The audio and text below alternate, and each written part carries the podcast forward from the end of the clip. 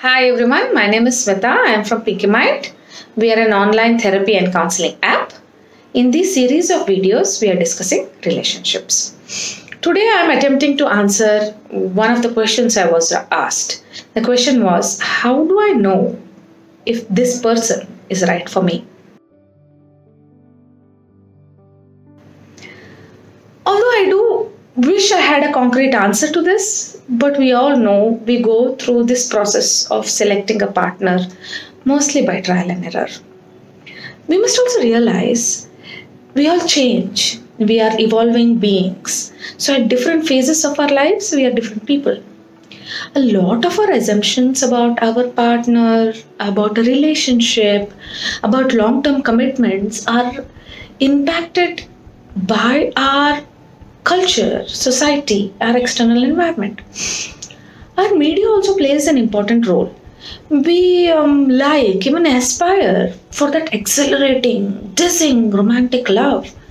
Many a times, even if it is irrational, the media has projected it uh, in such a way that giving gifts or uh, professing undying love is the way to go we don't even realize that the person who is receiving all those gifts, uh, he or she may really feel obligated towards the giver, uh, which is not a great start to a relationship, isn't it? Instead of thinking whether a particular person is good for you or not, I would like to steer your thinking towards your own self. Look inside. What do you know about yourself? Your identity? Your expectations? Your needs, your boundaries, your emotions, your thoughts, your actions. You need to realize that others cannot be responsible for you. Once you know the answers to these questions, you'll be in a good position to manage your relationship. Please note that none of us can fix anyone, even if it is our own partner. Each one of us needs to ascertain our own path, our own boundaries.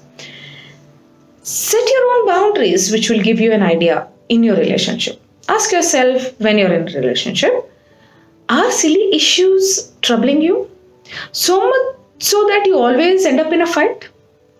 Do you feel being taken advantage of? Do you feel that you're defending yourself more often than not? If so, you need to Think about the questions I asked before.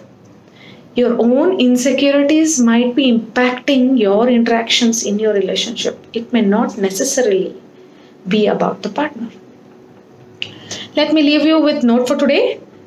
If you're in a relationship and scared of initiating a discussion with your partner about something, anything that is bothering you, then you need to think again about your partner and your relationship.